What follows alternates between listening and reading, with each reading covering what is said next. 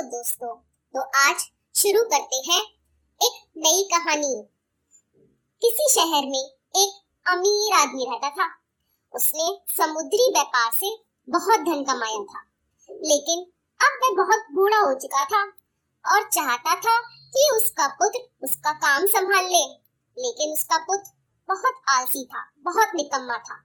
परिश्रम करने का ना तो उसे अभ्यास था और ना ही उसकी कोई इच्छा होती थी। पिता के समझाने का उस पर भी कोई असर नहीं होता था। एक दिन सुबह सुबह अमीर व्यक्ति ने अपने पुत्र को पास बुलाया और कहा, बेटा जाओ कुछ कमा कर लाओ, नहीं तो रात का भोजन नहीं मिलेगा। लड़का सीधा अपनी माँ के पास गया और रोने लगा।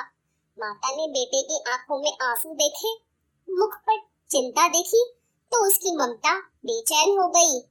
उसने अपना संदूक खोला और एक अशर्फी निकालकर बेटे को दे दी। रात को पिता ने पुत्र से पूछा, बेटा आज तुमने क्या कमाया?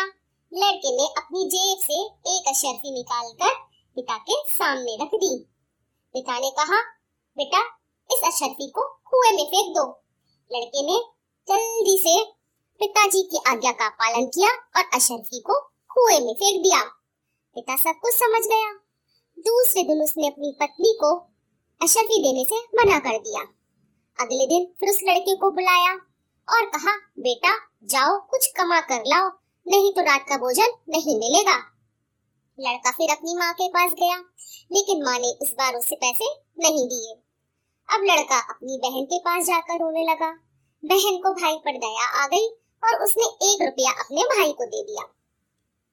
रात को फिर पिता ने पुत्र से पूछा, बेटा आज तुमने क्या कमाया? लड़के ने अपनी जेब से 1 रुपया निकालकर पिताजी को दे दिया। पिता ने कहा, जाओ बेटा इसे कुएं में फेंक दो। लड़का जल्दी से गया और 1 रुपये को कुएं में फेंक दिया। अनुभवी पिता सब कुछ समझ गया। उसने अपनी बेटी को बुलाकर कहा कि बेटा अपने भाई को पैसे मत देना। इसके बाद उसने लड़के को बुलाया और कहा, बेटा जाओ कुछ कमा कर लाओ, नहीं तो रात का भोजन नहीं मिलेगा। लड़का माँ और बहन के पास गया, परंतु इस बार उन दोनों ने लड़के को कुछ नहीं दिया। लड़का सारा दिन उदास बैठा रहा। विवश होकर शाम के समय उठा और बाजार में जाकर मजदूरी खोजने लगा। उसे एक सेठ मिला। उसके पास एक बड़ा सा संदूक था। सेठ ने कहा, अगर मेरा संदूक उठाकर मेरे घर तक ले चलोगे तो मैं तुम्हें 2 आने दूंगा। अमीर के बेटे ने संदूक उठाया और सेठ के घर पहुँचा आया।